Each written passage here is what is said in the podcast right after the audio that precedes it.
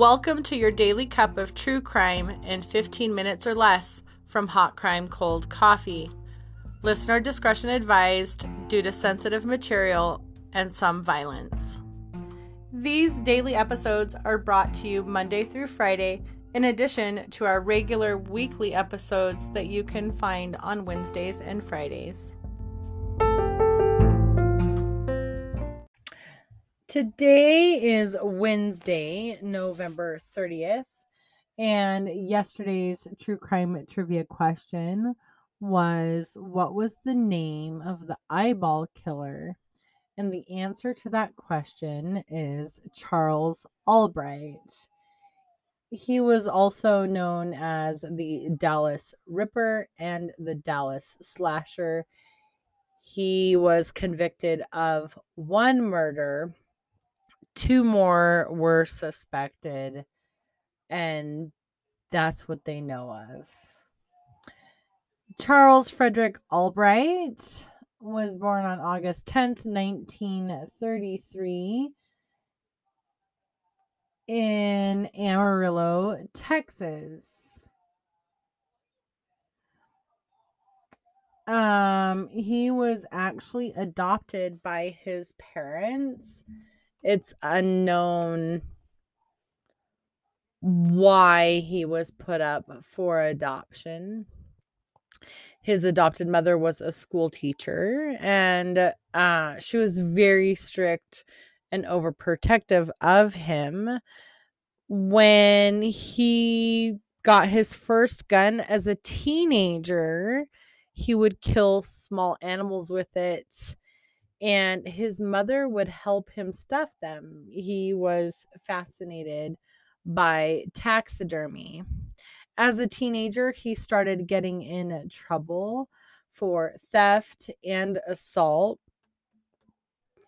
And he started falsifying documents, uh, stealing more and more. He even spent a year in jail.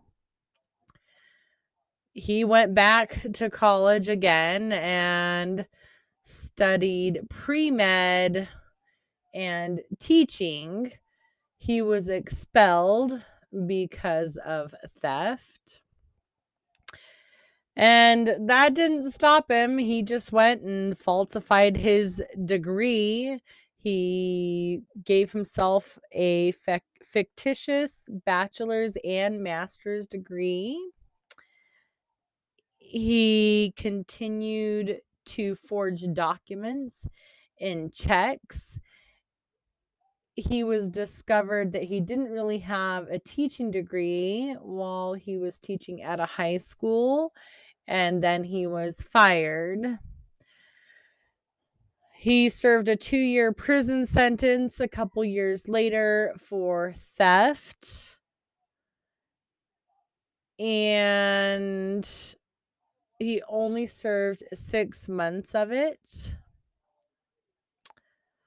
And then he became an upright citizen. His neighbors absolutely loved him.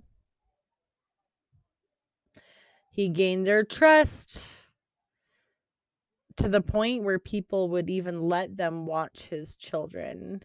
In 1981, he was convicted of molesting a 14 year old and received probation. And he, his first known victim, right? Because a lot of the times there are even more victims than law enforcement are aware of. But in this case, there were potentially at least three victims. His first victim was Mary Lou Pratt, and she was murdered on December 13th, 1990. She was found shot, and both of her eyes had been surgically removed on February 10th of 1991, Susan Beth Peterson was found and both of her eyes had been surgically removed. at that point, law enforcement were pretty sure that they had a serial killer. On March 10th of 1991, Shirley Williams was found and both of her eyes had also been surgically removed. The other things that all three of the women had in common was that besides their eyes being removed, all three of them were partially clothed and had been shot. Because they found his hair on Shirley Williams' body, they were able to convict him of her murder, but not of the other two. And I think I may have forgotten to mention that all three of the women were sex workers as well. So there were a lot of common threads in the murders of those three women. He was convicted to life without parole and he died on August 22nd, 2020 of natural causes. Today's true crime trivia question is which serial killer at the age of 13 shot his pregnant mother? And I'll have the answer for that question to you tomorrow. Today in true crime history, Aileen Wuornos on November 30th of 1989 kills her first victim, Richard Mallory. In the span of a year, Werner, Wuornos would murder eight men and she was finally arrested in 1991 was given the death penalty and executed in 2002 she is known as one of the most prolific female serial killers in america. A verdict came back in the court case of George Wagner IV in the Pike County massacre. Um, he was charged with the death of eight people, and the jury came back today and he was convicted on all eight counts. Now, initially, he was facing the death penalty, but because his mother and his brother testified against him, they took the death penalty off the table in exchange for their testimony. The trial took approximately three months. It cost close to $4 million. And his father hasn't even faced trial yet. Uh, his brother Jake and his mother Angela were also facing um, charges, but both of them pled guilty in exchange for the death penalty being taken off the table, as well as testifying against both George Wagner the fourth and George Wagner the third.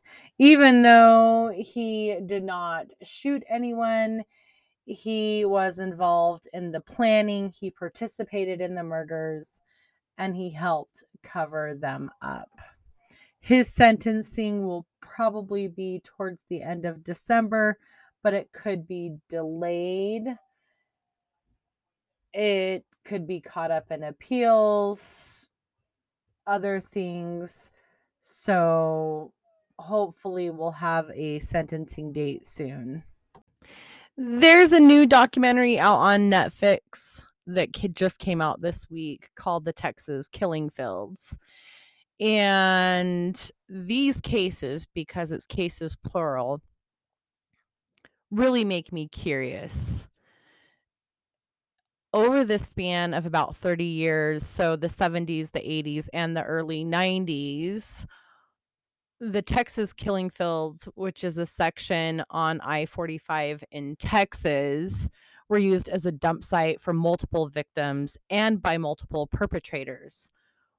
Over 30 women were killed and dumped at this site. It was close to a highway, it was right outside the city, and it was extremely remote and barren.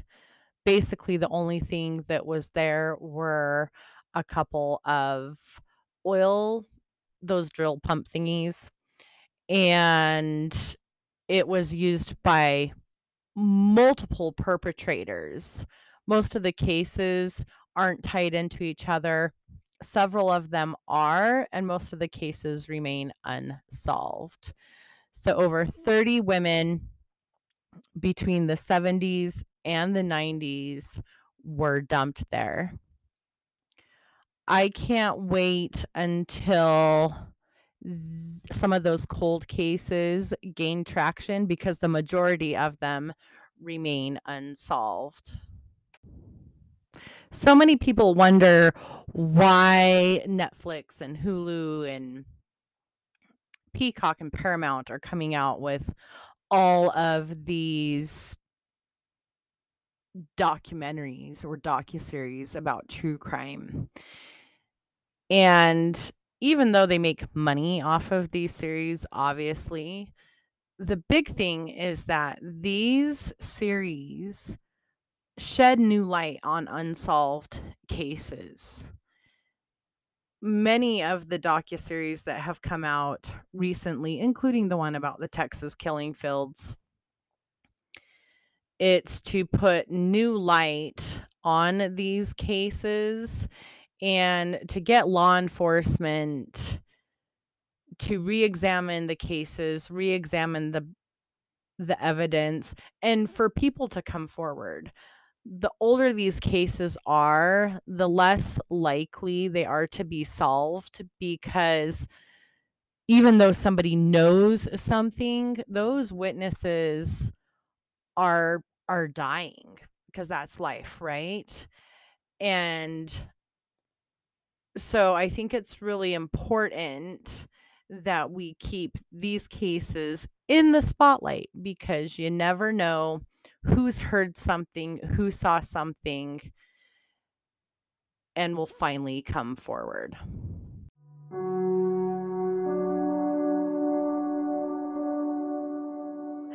That's it for today's daily episode. Don't forget, daily episodes are Monday through Friday with your regular episodes on Wednesday and Friday. Please rate, subscribe, save, follow, and you can find us on social media at Hot Crime Cold Coffee. See ya!